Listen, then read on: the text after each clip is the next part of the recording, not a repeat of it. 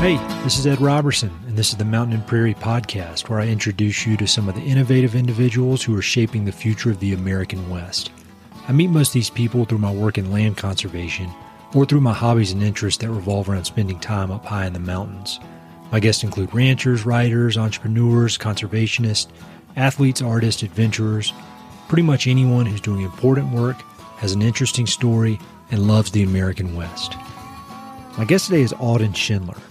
Auden is Senior Vice President of Sustainability at Aspen Skiing Company, where he focuses on finding large-scale solutions to climate change, specifically through clean energy and activism.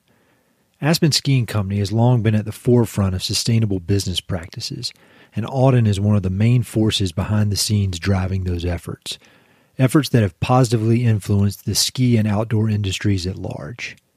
In addition to his daily work at Aspen, he's a well-known author and speaker, and he wrote the amazingly impactful book, Getting Green Done: Hard Truths from the Front Lines of the Sustainability Revolution. For a guy who spends his days deep in the trenches fighting the forces of climate change, Auden is surprisingly upbeat, energetic, and funny. As you'll hear, we spend quite a bit of time laughing. But he's far from naive or overly idealistic. He's quick to call out greenwashing when he sees it, and he's unapologetically focused on achieving specific measurable results. Through trial and error and a lot of hard work, Auden has managed to find the balance of the optimism needed to pursue audacious initiatives with the pragmatism required to succeed in a competitive business environment. From a personal perspective, Auden's work and writing have been especially impactful in my career. I read his book a few months after earning my M B A, and it provided a much different perspective from the profit-at-all-cost philosophy that was the norm in business school. So it was obviously an honor to meet him, and I appreciate his letting me hassle him with questions for an hour. We had a wide-ranging and fun conversation, discussing his work at Aspen Skiing Company and how he got his start in sustainability. We talked a lot about reading and books, specifically how the works of Cormac McCarthy and Jack Kerouac affected his outlook and approach to work. We chat about his daily routine and how he manages to fit so much into a single day, as well as how he wraps his head around pursuing a goal as overwhelming as solving climate change. We talk about his expedition to Denali, how his kids have changed his outlook, and the importance of daily exercise. And as usual, we discuss favorite books about the West, favorite films, and his favorite location in the West. This is a really great episode, and I know you guys will enjoy it. I can't thank Auden enough for taking the time out of his busy schedule to chat. Links to everything are in the episode notes. Hope you enjoy.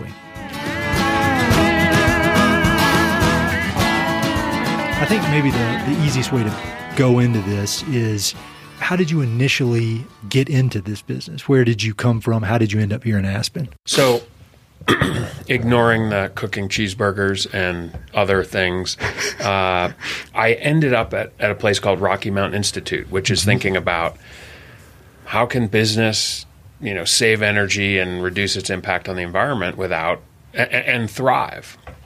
And uh, I was working there when a part-time job showed up here in this department. I was the second guy hired by this mm-hmm. department, and uh, I tore the article out at lunch, and I called the person who um, interviewed me, and I got a half-time job and actually stayed at Rocky Mountain Institute uh, half-time, and then this became a full-time job. But the uh, the transition was going from more theoretical consulting mm-hmm. to real world. Yeah. And th- that's one of the things I found so interesting in your book, Getting Green Done, that we were just talking about, and I read it years ago, is that you really dive into the challenges of going from the theoretical kind of high-level nonprofit thinking about trying to come up with solutions to this to actually implementing them in the business world. And so could you just talk a little bit about that transition from theoretical to dollars and cents, and yeah. how that some of the challenges that, that came with that. Yeah.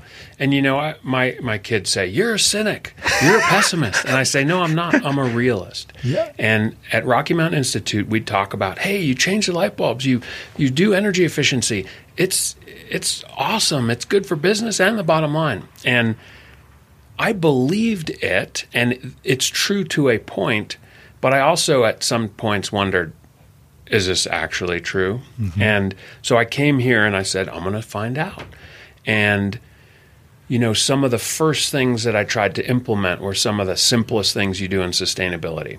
So changing light bulbs. Mm-hmm. And changing light bulbs should have a fifty percent return on investment, improve the lighting, the lights last longer. Yeah. Um, they're all that you get less labor uh, impacts because you have to change the bulbs and so forth. And I couldn't do it. And that's a long story that I talk about in my book. Sure. But the the barriers to the the, the change were things that no one told me about. Mm-hmm. I thought that if I said there was a fifty percent return on investment, I'd get it done the next day. But I had people who didn't believe that fact. Yeah. So they weren't believing the physics of it. And then I had people who who didn't want to do it because they didn't want to do new things. Mm-hmm. So they manufactured ideas about why it wouldn't work. So one person told me that I couldn't change light bulbs in a garage because you can't pressure wash the ceiling if you use those bulbs. Well, have you been in a garage? Nobody washes a garage.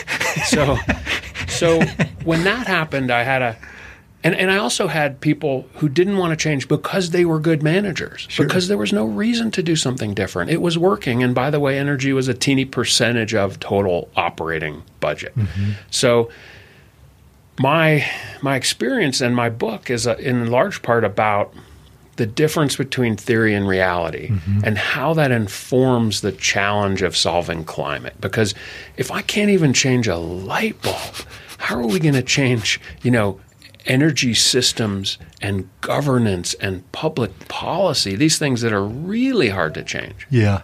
Well, one of the interesting things about you from reading the book and from watching some videos and reading articles about you is you seem to have this personal, your, your, your personality, you seem to have this um, urge to want to go, go, go, go, go. But then also you balance that with patience, because the light bulb thing took forever. And I just picked up the sustainability report. And it looks like this year finally got all the light bulbs changed out. And so that was this thing that you were so focused on, but you knew you had to be patient at the same time. So maybe from a personal and professional standpoint, how do you balance your Um, urge to just go get stuff done with the realities of the business world and having to be patient? You know, I wouldn't accuse me of being patient. Uh, that wasn't patience. It was going to battle, getting beat down, getting up, going to battle. So it's not patience. It just took a while. Um, but the bigger, you know, on the bigger climate problem, you do have to be patient because you can't move this thing. You know, mm-hmm. on climate, we have to we have to restructure society, basically. And so that doesn't happen in a day. And so for me, I look at other social movements and realize how long it took, one. Mm-hmm. Two, that when you felt you were failing, you were actually succeeding. Mm-hmm. So the civil rights movement, when John Lewis was being beat up on the Edmund Pettus Bridge, he probably wasn't too psyched on the movement's prospects. Sure. But it was a turning point. Um, and...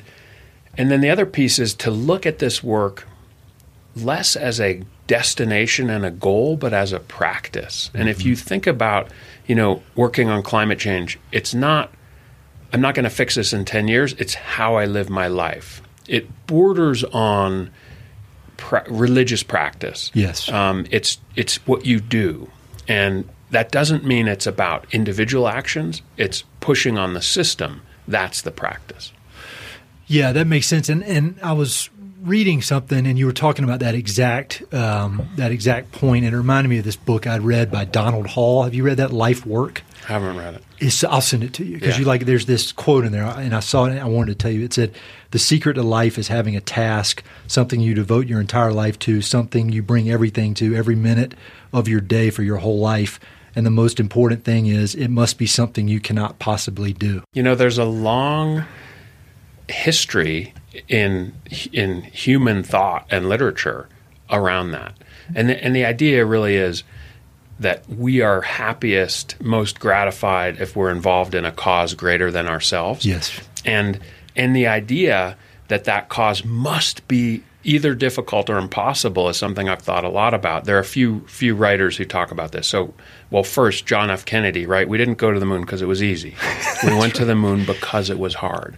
Uh, Reinhold Niebuhr, the philosopher, said, nothing of any importance will be achieved in your lifetime. That's amazing. And he meant that in an encouraging way. Cormac McCarthy, all things of grace and beauty such that we hold them to our hearts have a common provenance in pain. You know, this is, and then then the story I tell most is The Lord of the Rings, where mm-hmm. people love that story, but it's a story about getting beat down and losing and fighting unconquerable evil that you never actually defeat. You know, read the story. They come back and their hometown, the Shire, is destroyed. Then read Tolkien. And Tolkien says he thinks you never triumph over evil. So it's a practice. And his practice was based in, you know, he was a, a Christian thinker. Sure. But this is a human idea, which is that, hey, we're mortal. So that's the first battle we're going to lose. Yeah. We better have a way of dealing with this. How long is it taking you to get your head around that concept? Because, you know, when you're eighteen, twenty-two, twenty-four, I mean, you could read that and kind of, yeah, yeah, I get it. But I would think that it takes being in the trenches like you for year after year after year to really get it. Yeah. I mean, I I regret growing old in a lot of ways. And, and I don't I, I think of myself as thirty, but the benefit of, of growing old has been understanding things like that, mm-hmm. um, the the nature of practice or the value of humility or losing that youthful, you know, go, go, go, coming over the table and being more able to not just relax, but listen to other people's perspectives and not even, you know, if people often say, well, we'll just agree to disagree. Well, I don't do that ever. What I do is I put myself in your shoes and understand your position, even if you're, you're opposite of me. So I won't agree to disagree. I'll understand your position and disagree with that. Mm-hmm. But that's maturity, you know, and honestly, it took me forever to get here. Sure. Sure. That, that, that makes per- perfect sense, and it's refreshing for me to hear that. So obviously you read a ton. You get a lot of inspiration from reading. Um, are there any mentors you've had in the professional world or, like, as a kid, people that have helped you kind of solidify all these ideas that you've been living and that you've taken from books? Yeah. I mean, I've I've been blessed with great mentors. Um, so – My father was a writer, so he would, when I was a kid, he, I'd write stuff and he'd edit every other word out. Really? And I'd be like, oh, wow, you got to write with few words. You so know? That's where you're writing. And was... and reading. I grew up in a house with um, fifty thousand books probably. What? I mean, it looked like a library. And it was a small house. Like, it was gross to a point. Did you um, have a T V? No T V. I'm no, we guessing. Had a T V. You did? Yeah. Wow. Yeah. Um, fifty thousand? Yeah. I mean, just maybe maybe it's thirty thousand, but uh, the point is all point. The walls were covered with books. Uh, so so that was my father. And then um, and my grandfather was this guy in North Dakota who was a, you know, hard – he was like what you'd call a hardcore conservative today that sure. isn't modern conservatism. Sure. But his deal was work hard, quit complaining. That's it. Mm-hmm. Just work hard. And um, and then his daughter, my mom, had that same kind of North Dakota common sense, which is the realism that I, I brought to the book, Getting Green Done. And then then as I emerged into adulthood, I had a an uncle who was a, an environmentalist, a conservationist, who ended up actually working in climate. And he, oh, really? His name was Ted Smith, and he... He and I went backpacking with my other uncle in Montana, and he brutalized me. They did when I was fourteen, uh-huh. um, and I was like, this is good. I like this. uh, and then I had another uh, friend and mentor named Randy Udall, yes. uh, who who we did the same thing in the backcountry, you know, just get brutalized, brutalize ourselves, but we were in the same field as well. Mm-hmm. Um, you know, all of those people have died, mm-hmm. and The, you know, this is part of middle age. It's like, okay, dude, you're on your own. And uh, to some extent, that's my role, you know, is to be that to other people. Sure. So there's been, you know, that that's that's an important idea to me. Um, you know, another mentor was Ed Marston at High Country News. Mm-hmm. You probably know him, knew him. Yes. But uh, I was an intern at High Country News in the nine in nineteen ninety-one, I think, and uh, only now we have an intern in this office, oh, wow. and it, it, it takes a lot of effort. It does. You know, it's brutal. Uh, it's really important, but you can't just do your job. You have to spend time with the intern, and and so doing that is a major sacrifice. So, and I didn't realize how big a deal it was when I was an intern. Sure, sure. Um, it's amazing how High Country News continues to come up on this podcast. Like even Pete McBride was uh, worked there for a while, and yeah. kind of got him going, and just uh, it's just amazing the the kind of the spider web that comes out of that place, the, of the positive influence. On oh the yeah, place. no yeah. And so when you were you grew up on the East Coast, did you always want to come west, Rocky Mountains, or just anywhere in the West? Or when you when you were a kid, what was the kind of the the uh, the, the goal in coming out this way, if there was one? Yeah, so I had um, family in North Dakota and mm-hmm. Montana, and I'd visit them. Yep. And I'd say, wow, this is where I'm from. And I, as a you know six-year-old or younger, said to my mom, hey, can I tell people I'm from North Dakota? And I thought I thought I still do think North Dakota is the most beautiful place in the world. It's cool. And so I knew I wanted out. Half of it was the beauty of the West, and half of it was the, the grotesqueness of the East Coast. And, you know, the recently the E P A released some pictures of the United States before the Clean Air Act. Mm-hmm. nineteen seventy, I was born in nineteen seventy, Clean Air Act, nineteen seventy, Clean Water Act, same time period. And I looked at those pictures, and it was a shocking epiphany to me, because that was what I hated. You know, it was so in, in a lot of ways, the I became I was driven into the environmental movement by seeing what caused Nixon and Americans to create the E P A, to pass, mm-hmm. you know, this important legislation. It was dirty. It was hazy.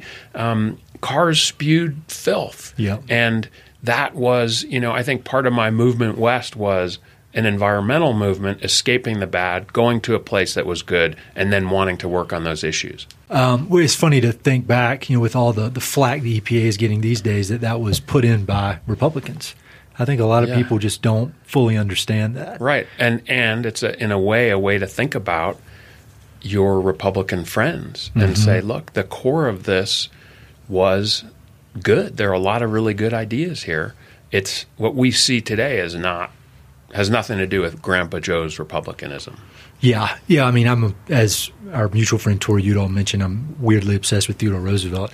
And, you know, he, he was a Republican. There's this long line of Republicans who cared about the environment in one way or the other. And for right. some reason in our lifetime, that's taken a hard turn, which is, which is pretty interesting. Right. Roosevelt, Roosevelt, you know, this story, went camping with John Muir. Sure. Came back and then was like to his team, I'm going back. And he spent a couple more nights out with John Muir. Oh, it's I mean, amazing. What a great story. Yeah, I love it. I can't get enough of him. And at some point I need to my my, my wife thinks I need to calm down about this. So does Tori. Yeah, I think that's a common theme.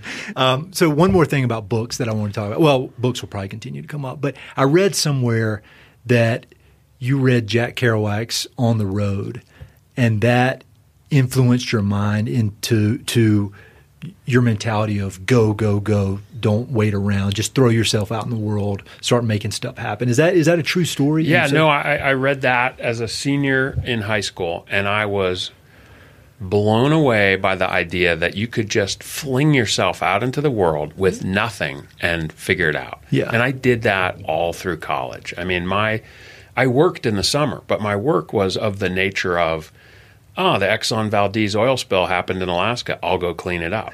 No job. You just showed no, up. Just showed up. I did the same thing in Steamboat. So I, I developed that capacity, and I think that is part – there's a there's an element of risk-taking. There's an element of making stuff happen, mm-hmm. figuring it out, and just being out on the edge of stuff. And I think, you know, I did that in Steamboat. We didn't have a place to live or a job, and we're eating Raisin Bran down by the river, you know, and, and we we figured that out. So if you're comfortable in that kind of space, you might also be comfortable in pushing the envelope of an, of corporate environmentalism, which we've done here. We've done a lot of things that have been problematic and have gotten us or me in trouble. And so I think that all started with Jack Kerouac. So when you're on the edge like that and you're pushing the edge, you're inevitably, inevitably going to make mistakes and you're going to have failures. But I'm of the belief that when you and when you fail, there's a great lesson in there somewhere, and you can take that and run with it. So when you think back on any, quote, failures you've had over your career, is there a favorite one that comes to mind, one that was pivotal, pivotal in your learning process and allowed you to go on and have other successes? Yeah, so one of my realism precepts has been, you got to be honest. You know, in, in my field, people will build a green building and it won't work. And then they'll say, look at how great this building is. And I didn't like that. So early on in my work here at Aspen Skiing Company, I would be very, very honest about our failures, the light bulb failure. You know, it took forever to change the light bulbs. Um, I had a number of other problems, but that openness and that transparency got me in trouble. And it, it came in the form of an interview with Bloomberg, uh, at the time, Business Week. And it ended up being a, a cover story called Little Green Lies, where I was appeared to be taking it out on my colleagues and complaining about our inability to get anything done. And what I was doing was being transparent. But I, what I'd failed to do is share with the company and leadership that what I was doing. You know, I wasn't communicating. Lack of communication. And um, so, so there was that piece, and uh, I, I think that taught me about, hey, you know, you got to bring everyone along with you. you, and you can't just be out there. And, and how old were you when this happened? Oh, this was probably, you know, I was probably thirty-five. Okay, okay, wow, yeah, that that would be quite the lesson. Um, speaking of your early days at Aspen Skiing Company, I remember in your book you mentioned the C E O at a point when you started, uh, Pat o- O'Donnell. O'Donnell. Yeah. And can you talk a little about him? Because you guys seem to share common theme of just throwing yourself out there. Like he hiked the yeah, John Muir Trail. He, he was a remarkable guy, and you could almost you could trace part of the the outdoor industry environmental movement to him. Mm-hmm. So this is a guy who who. when he was young, went to Yosemite and hung out with people like Yvon Chouinard and Warren Harding, really, uh, and Galen Rowell, and and this this whole, you know, the stone masters in Yosemite, yeah. and uh, they said to him, "Well, what you got to do if you're a tough guy is hike the John Muir Trail alone without a sleeping bag," and they hadn't done that, but he said, "Okay," and did it. You know, it's two hundred eleven miles, and. That's and ridiculous. And then he climbed with them, and so he had and he worked as like a bellboy in the hotel that Ansel Adams was in. So he had this core uh, environmental piece of his life, and then he ended up at C E O of Patagonia because he knew Chouinard. Okay, and then he went to Whistler. He was at the Yosemite National Institutes as well. But when he came here, he was at a kind of apex point in his career where he could demand some things, and he demanded three things. He said.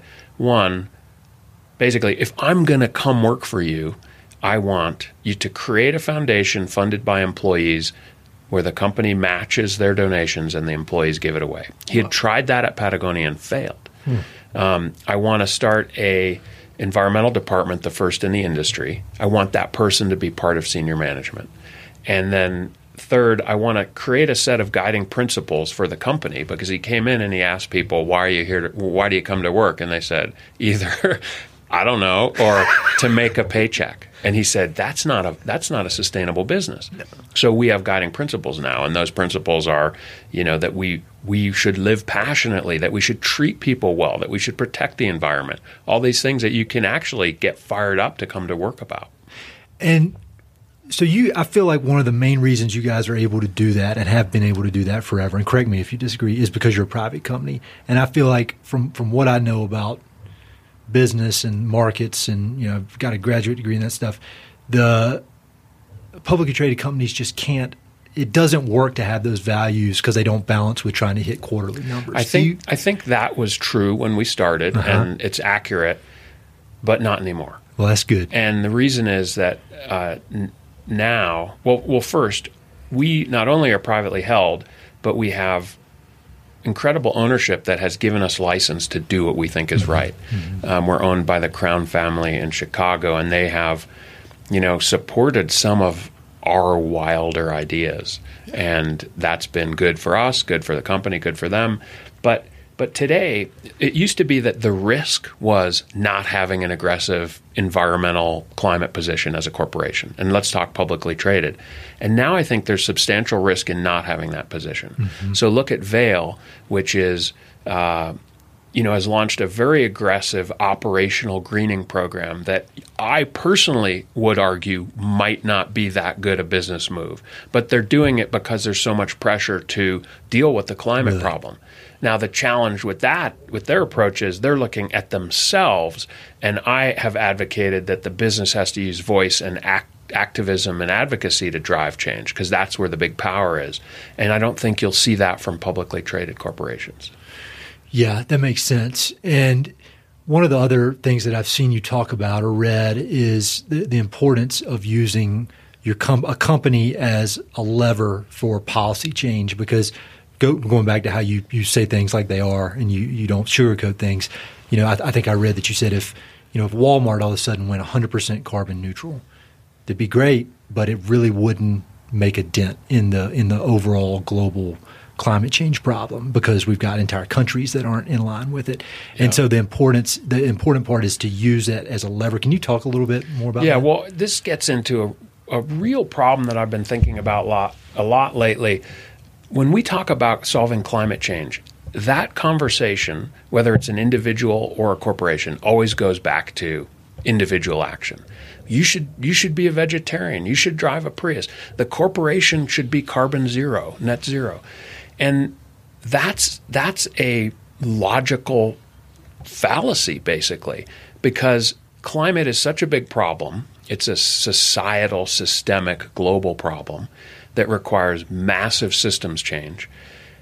And we have about a decade to fix it. And it doesn't matter if you're a vegetarian. It just doesn't. And in fact, the fossil fuel industry has pushed to to make this an individual issue, because then the blame's on you instead of them. Mm-hmm. There's a great podcast called Drilled that gets into this in great detail. So so that's been, you know, I've long argued this is a problem. Mm-hmm. And when you say that to people, they get very offended. Don't tell me not to recycle. Well, I'm, I'm saying recycle, but don't think that's the solution. So what's the solution? Well, whatever you are, individual, government, uh, corporation, you have power somewhere, a lot mm-hmm. of power. And you got to think, where is it and how do you wield it? So uh, as a corporation, our voice, our C E O making a statement in Washington on the need for action on climate is powerful. Small business wields power. Yep. We have marketing Uh, power in national magazines. We get covered by the press. We have people visiting here who could be heads of state, who definitely are C E Os, who can drive change. We can reach them here. So we're constantly thinking about leverage. And it's never, you know, when we get criticized, it's always about why we're not doing more small individual things.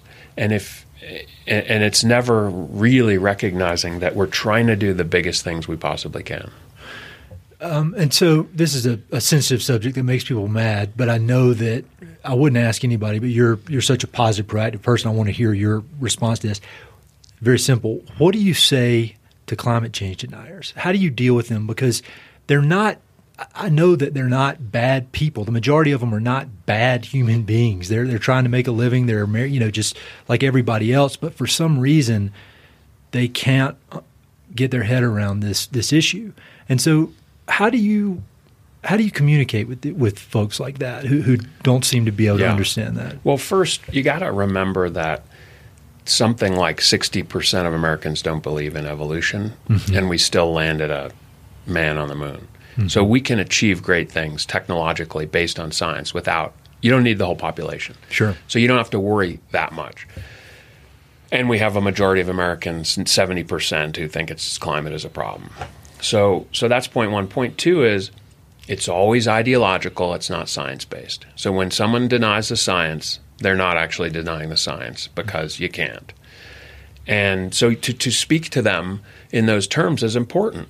You know, one one way of talking is, hey, look, if you you probably don't want to talk about climate science because you fear big government intervention. Mm-hmm. Well, did you see Mexico Beach, Florida? Um, did you see the fires in California? That was massive government intervention, and you're going to have to increase taxes to deal with it. Mm-hmm. So if we don't solve this problem, you're going to get a police state.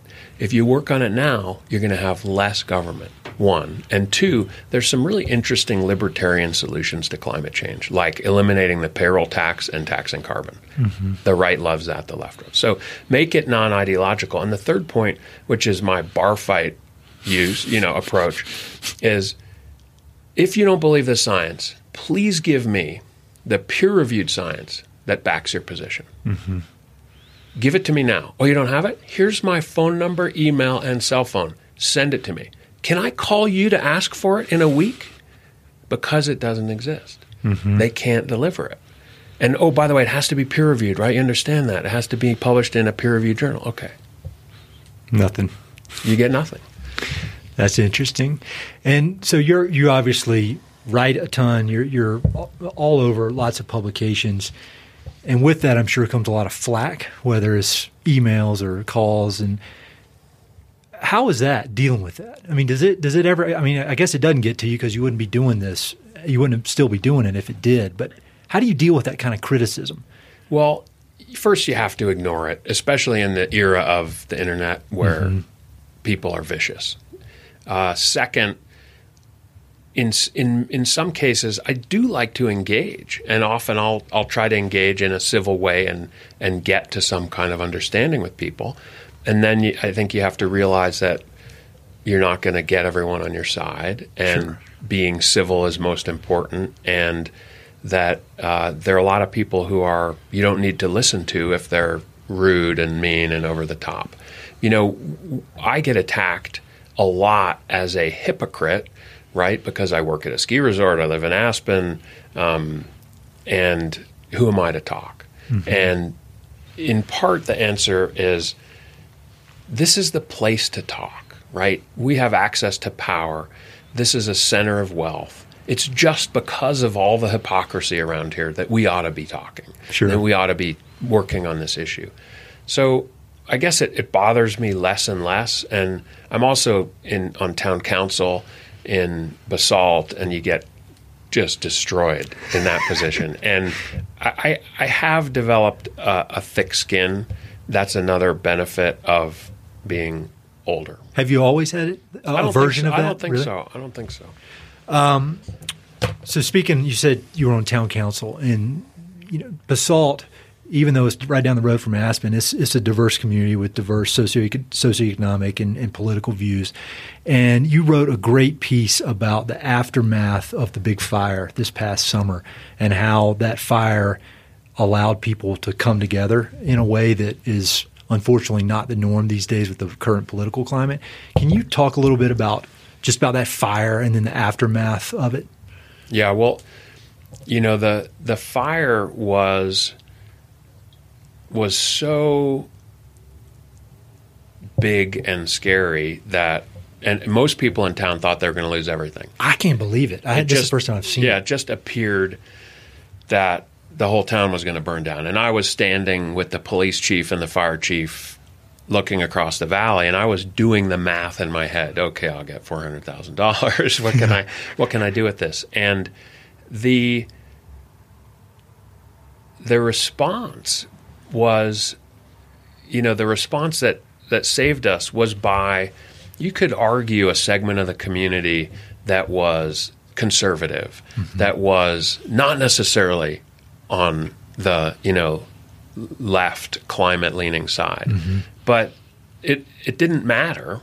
And these were, this was a, a kind of display of American competence that, you know, showed this civic love and uh, interest in service, and, and also this element of kind of being a hero. Mm-hmm. You know, I, I told one guy who um, I'm sure is a climate science denier, uh, I thanked him for fighting the fire. And he, and, and I said, I know that was dangerous because they were almost overrun in this trailer park.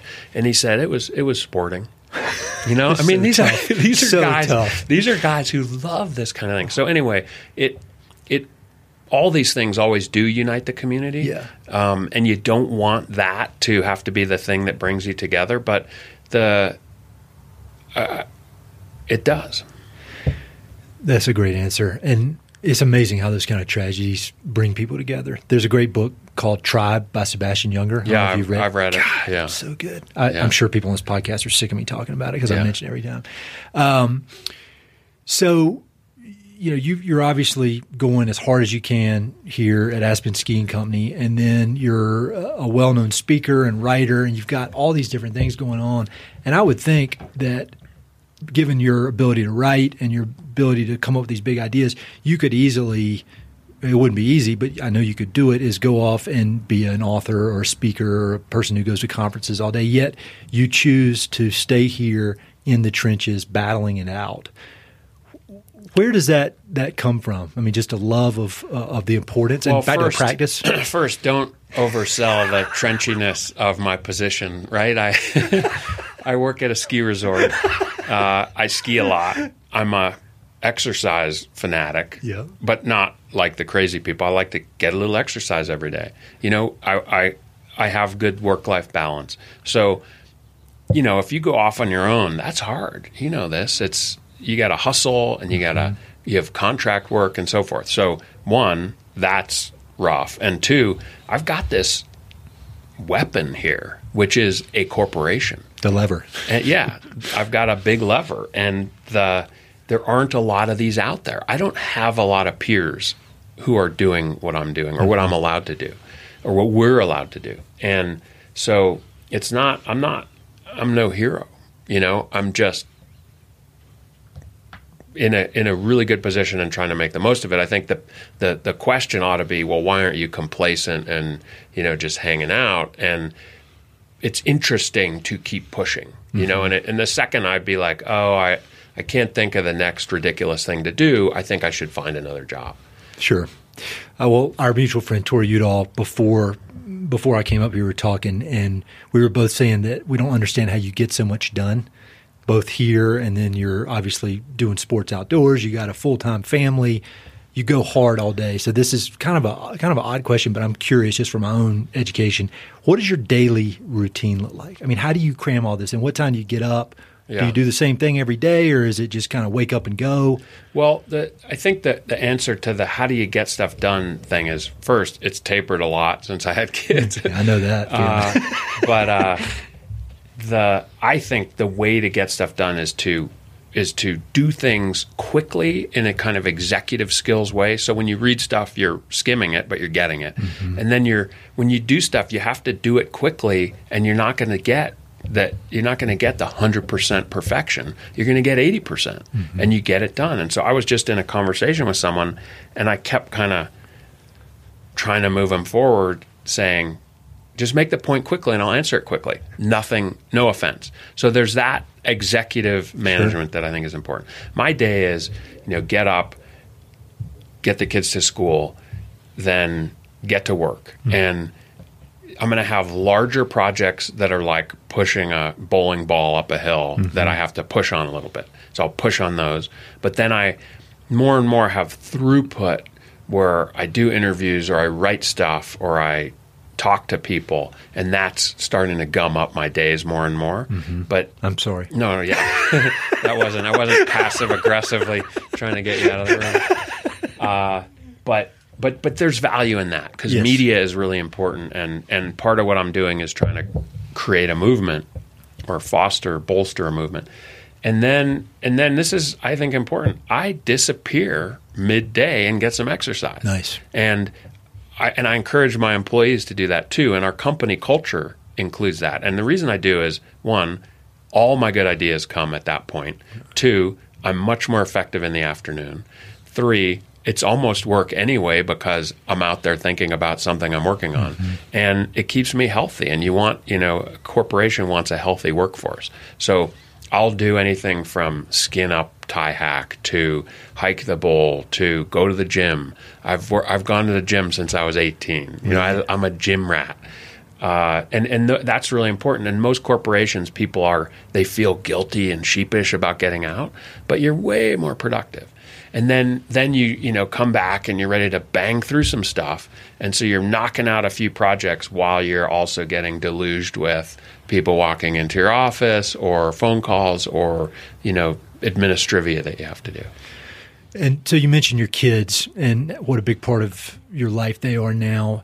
When they arrived, how did that change your thoughts on on the importance of solving this climate change problem, if if it did at all? Well, you know, I, it, it can be cliche to talk about this, your your kids, you know, now you're thinking about your kids. But for me, the kind of awareness of being a parent and a father allowed me to understand literature and other people's thinking about the world in a way that I hadn't before. So I don't know if you've read The Road. I have not, okay, and it continues to. It. I know, I know. It, and you actually might wait till your your son is six. Two, I've Who's got two daughters. Okay, so. okay. So wait till one of them is six or seven, because in the book, is it going to depress me? I hear oh, it's just yeah, it'll destroy you.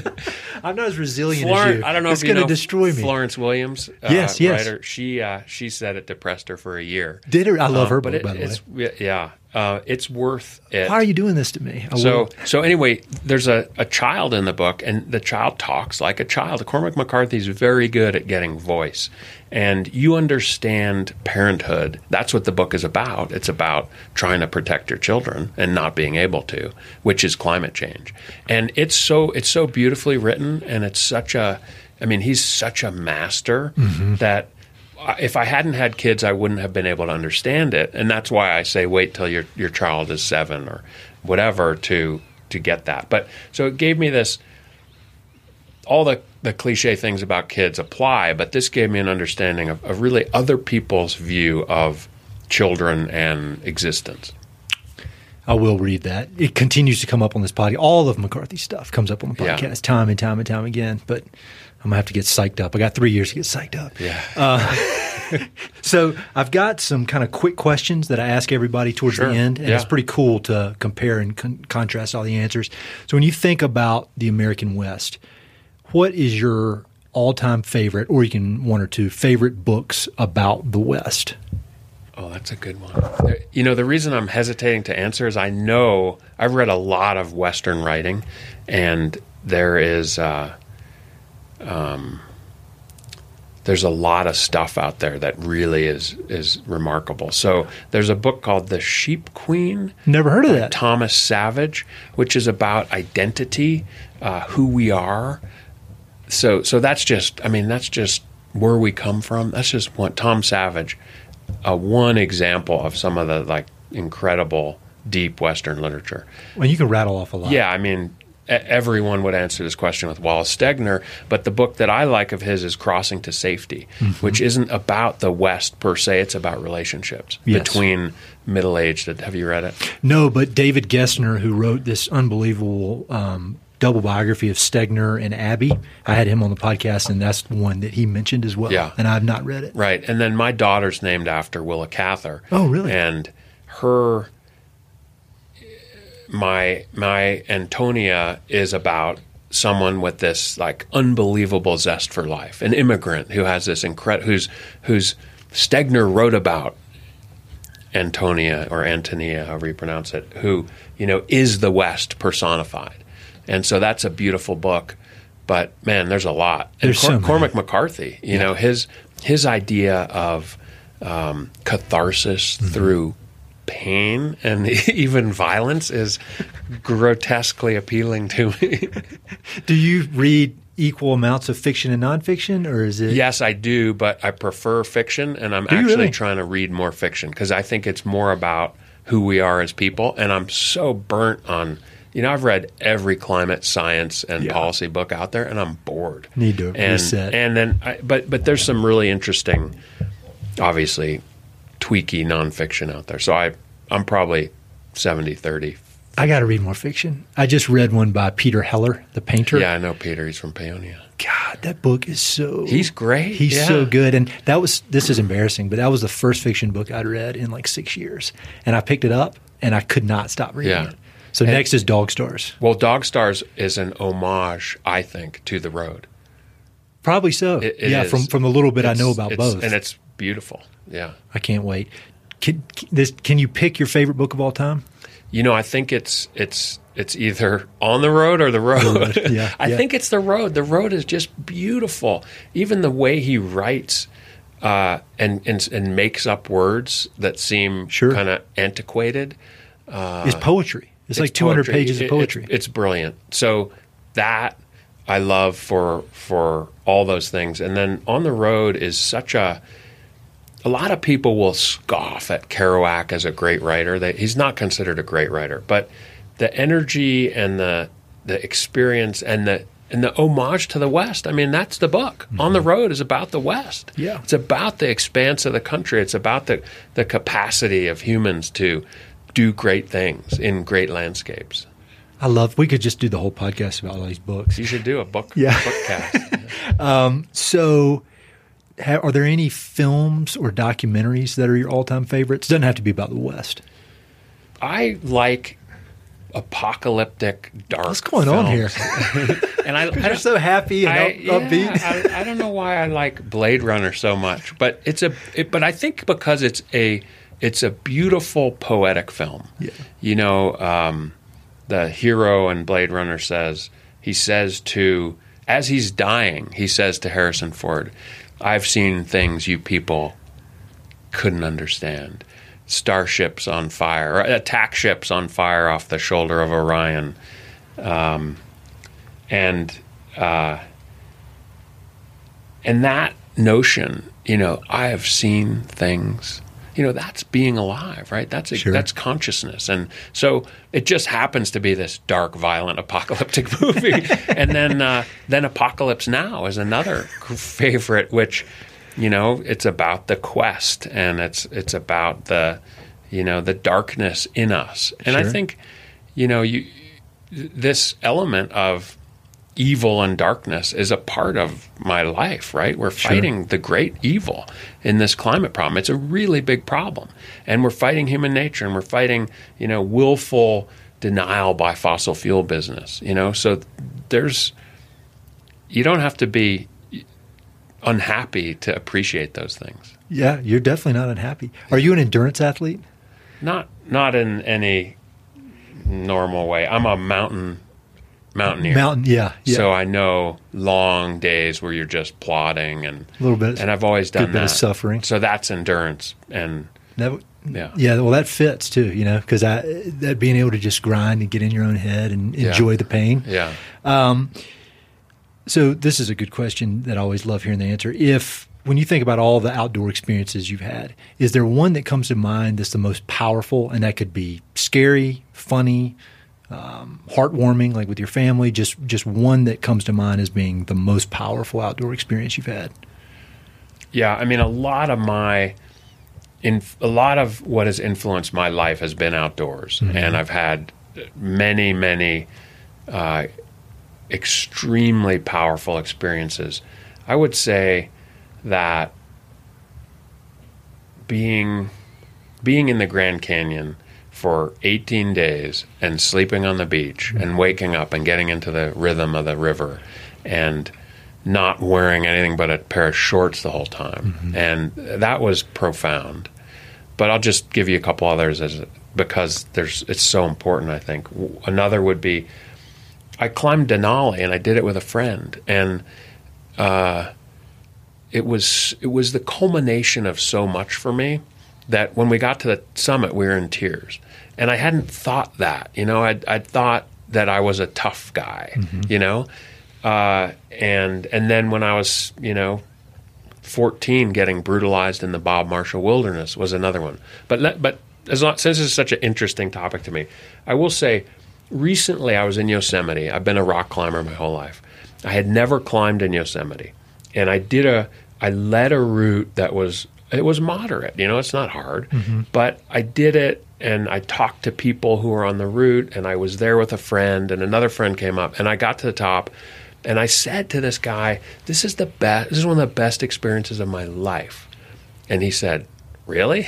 And I said, yeah, I mean, this is, this was like, Yosemite means so much. T R mm-hmm. and John Muir and Yvon Chouinard and David Brower and climbing. It's the cradle of so many things. So yeah, I have a lot of those experiences. I had the same thing on Denali. I did. And, you know, just so focused on being tough, getting up there. And then when I finally got there, and it took me two, t- two tries. When I got there, goggles got filled up with tears. I couldn't help it. It's it profound. Came out of nowhere. It's pro- Yeah, exactly. I was not like, oh, this is going to be, but, but my friend, before we did it, he's, when we were planning the trip, he said, and if we do this and we do this and we do this and we do this on day fourteen or sixteen or whatever, we might be on top. And how crazy would that be? And I thought, yeah, how about that? That's a cold place. Yeah. You're talking about going, going oh, into yeah. deep, dark places. Yeah. No, my, I said to someone on Denali, I was like, it's only been minus twenty for five days. And they're like, no, your thermometer's broken. It doesn't go below minus twenty. It was minus forty. It, yeah. For people who haven't been there, you can't get your head around it. And from a yeah. guy from Eastern North Carolina, I'm not I'm not yeah. built for that. Congrats. But, no, same to you. Yeah. I mean, it was not pretty, but yeah. I, I did well, it. Doesn't need to be. Um, so where is your favorite location in the West? And it could be the top of a certain mountain, a certain trail, certain river. Yeah. There are beautiful places right around here, and you know the the the backcountry is getting overrun. Yeah, don't give any specifics. And I'm not going to give specifics, Good. But it's being overrun, and I see that as both positive and negative. Mm-hmm. Obviously, it's negative for you and me. It's our space, right? I want to be in my own. I want it to all to myself. Sure. It's positive because these are all environmentalists. Mm-hmm. Uh, so I have a number of places up the Frying Pan Valley or even in the Maroon Bells Wilderness that are just stunningly beautiful. They're hard to get to. Mm-hmm. People don't go there. There's good fishing. And you get there, and, you know, your blood pressure drops, and you're happy, and um, it's it's paradise. And there's a, you know, there's a, there's a lot of it. And the beauty of backpacking, you know, as Randy Udall said once, he said, I don't think snow camping is be- going to become the sport of the masses. And uh, it, backpacking, even you know, especially as we get older, it's brutal. And when you're carrying your kid stuff. No, so, I haven't I haven't gotten to that point yet. So it keeps people away. Sure. Yeah. And this, this place is just a absolute dreamland for that. I was lucky enough this summer to get to fly around the Elks in a helicopter and look down. I mean, I've spent some time back in there, but I mean, there's so many little nooks and crannies where you could go where nobody's ever been. Right. It's and, beautiful. And Colorado's unique. You know, I've done a, a lot of hiking in Montana, and you're bashing through the bushes a lot, and, and you're not in, you don't have great vistas all the time. Mm-hmm. But in Colorado, you're up high and you're looking around. It's amazing. Yeah, we're lucky. Um, wh- what is the best piece of advice you've ever received? You know, the best the best thing I've heard, so Ben Franklin used to, ha- he knew he was imperfect, and he had a um, thirteen virtues, and yeah, inst- yeah, yeah. right? And instead of trying to do each all of them every day, he tried one for a week. And he, he Forgot never, about that. And the hardest virtue for him was humility. And to me, that that quality is very, very hard to attain.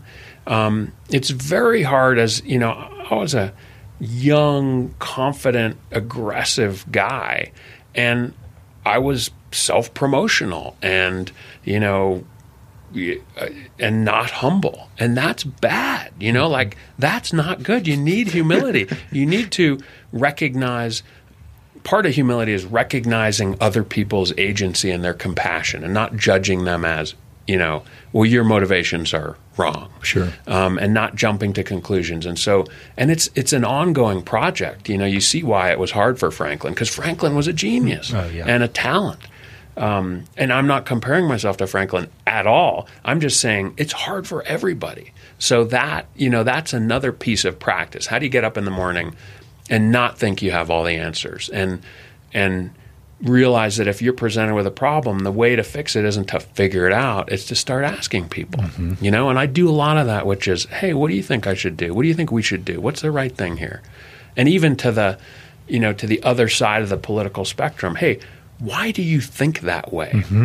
And is this true? You know, give me some, help me with some insight. Anyway, humility. I think that's great. So le- next to the last question, if you could make a request of the people who listen to this podcast, it's people who love the American West in one way or the other, whether through sports, through art, through conservation, agriculture, um, if you could either ask them to do something, offer some words of wisdom, is there something that comes to mind? Well, I think that we're suffering a, a little bit of a failure of of democracy and citizen citizenship in the United States. And so I would ask people to engage, and that there's so many ways to do that. You can be a volunteer at your thrift shop. You can run for town council. You can be on the planning and zoning board. You can get go to rallies, like be part of your community. Mm-hmm. And, you know, even I kind of sneak into my house at night and try not to chat with my neighbors because I got to do stuff. But you got to do that. You, you know, do. You have to be part of society, and and there's gratific, great gratification in it. So engage as citizens. And that, by the way, that's going to require you to mess around with people you don't like. Mm-hmm. That's being human. That's being part of community. We have to do that. That advice is more important now than ever. So how can people keep up with everything you're doing, keep up with your writing? Is there a central spot online where they can go? You know, if, unfortunately, if you follow me on Facebook, I don't recommend Facebook. I don't like it, but I post stuff on my Facebook page, and uh, that's probably the the best place. You, you, and then you should get off it immediately. Yes, I agree. Yeah. I'm with you, but I'll, I'll link to all that. Well, thank you. This was really awesome. I oh, really it was appreciate my pleasure. You no, you're, you're a good interviewer. Hey, it's Ed again. Thanks so much for listening to the podcast, and thanks for listening to that particular episode. I hope you enjoyed it. Before you go, I've got three quick things. Number one, if you like the podcast, please do me a huge favor. Either pass it along to a friend who may be interested, share it on your social media, and or go to iTunes and give it a five-star review. All those things would mean a lot to me, and they would really help to spread the word about the podcast. Number two, if you've listened to many of these episodes, you know that I love reading and I love talking about books. Every other month, I send out a quick email with a few books that I've recently read and highly recommend. The subjects are varied, but they're pretty much all nonfiction with an emphasis on history, biographies, adventure narratives, and topics related to the American West. There are no sales pitches for ranches, no spam, no other kind of nonsense, just books. So if you'd like to sign up for the list, head to Mountain and Prairie slash reading, or just go to Mountain and Prairie, and there's a massive tab at the top that says book recommendations. Click on it. There are a ton of good books that I've read. Some of the old email lists are on there. Uh, you can go crazy. There are a lot of books. And finally, if you know anyone I should interview for the podcast, please don't hesitate to reach out and let me know. All my contact info is at mountain and prairie dot com, and I'm on all the social media stuff, Facebook, Twitter, Instagram, blah, blah, blah. So feel free to reach out. I'd love to have some recommendations and suggestions of interesting people I should meet. All right, that's it. Thanks for listening. Talk to you soon.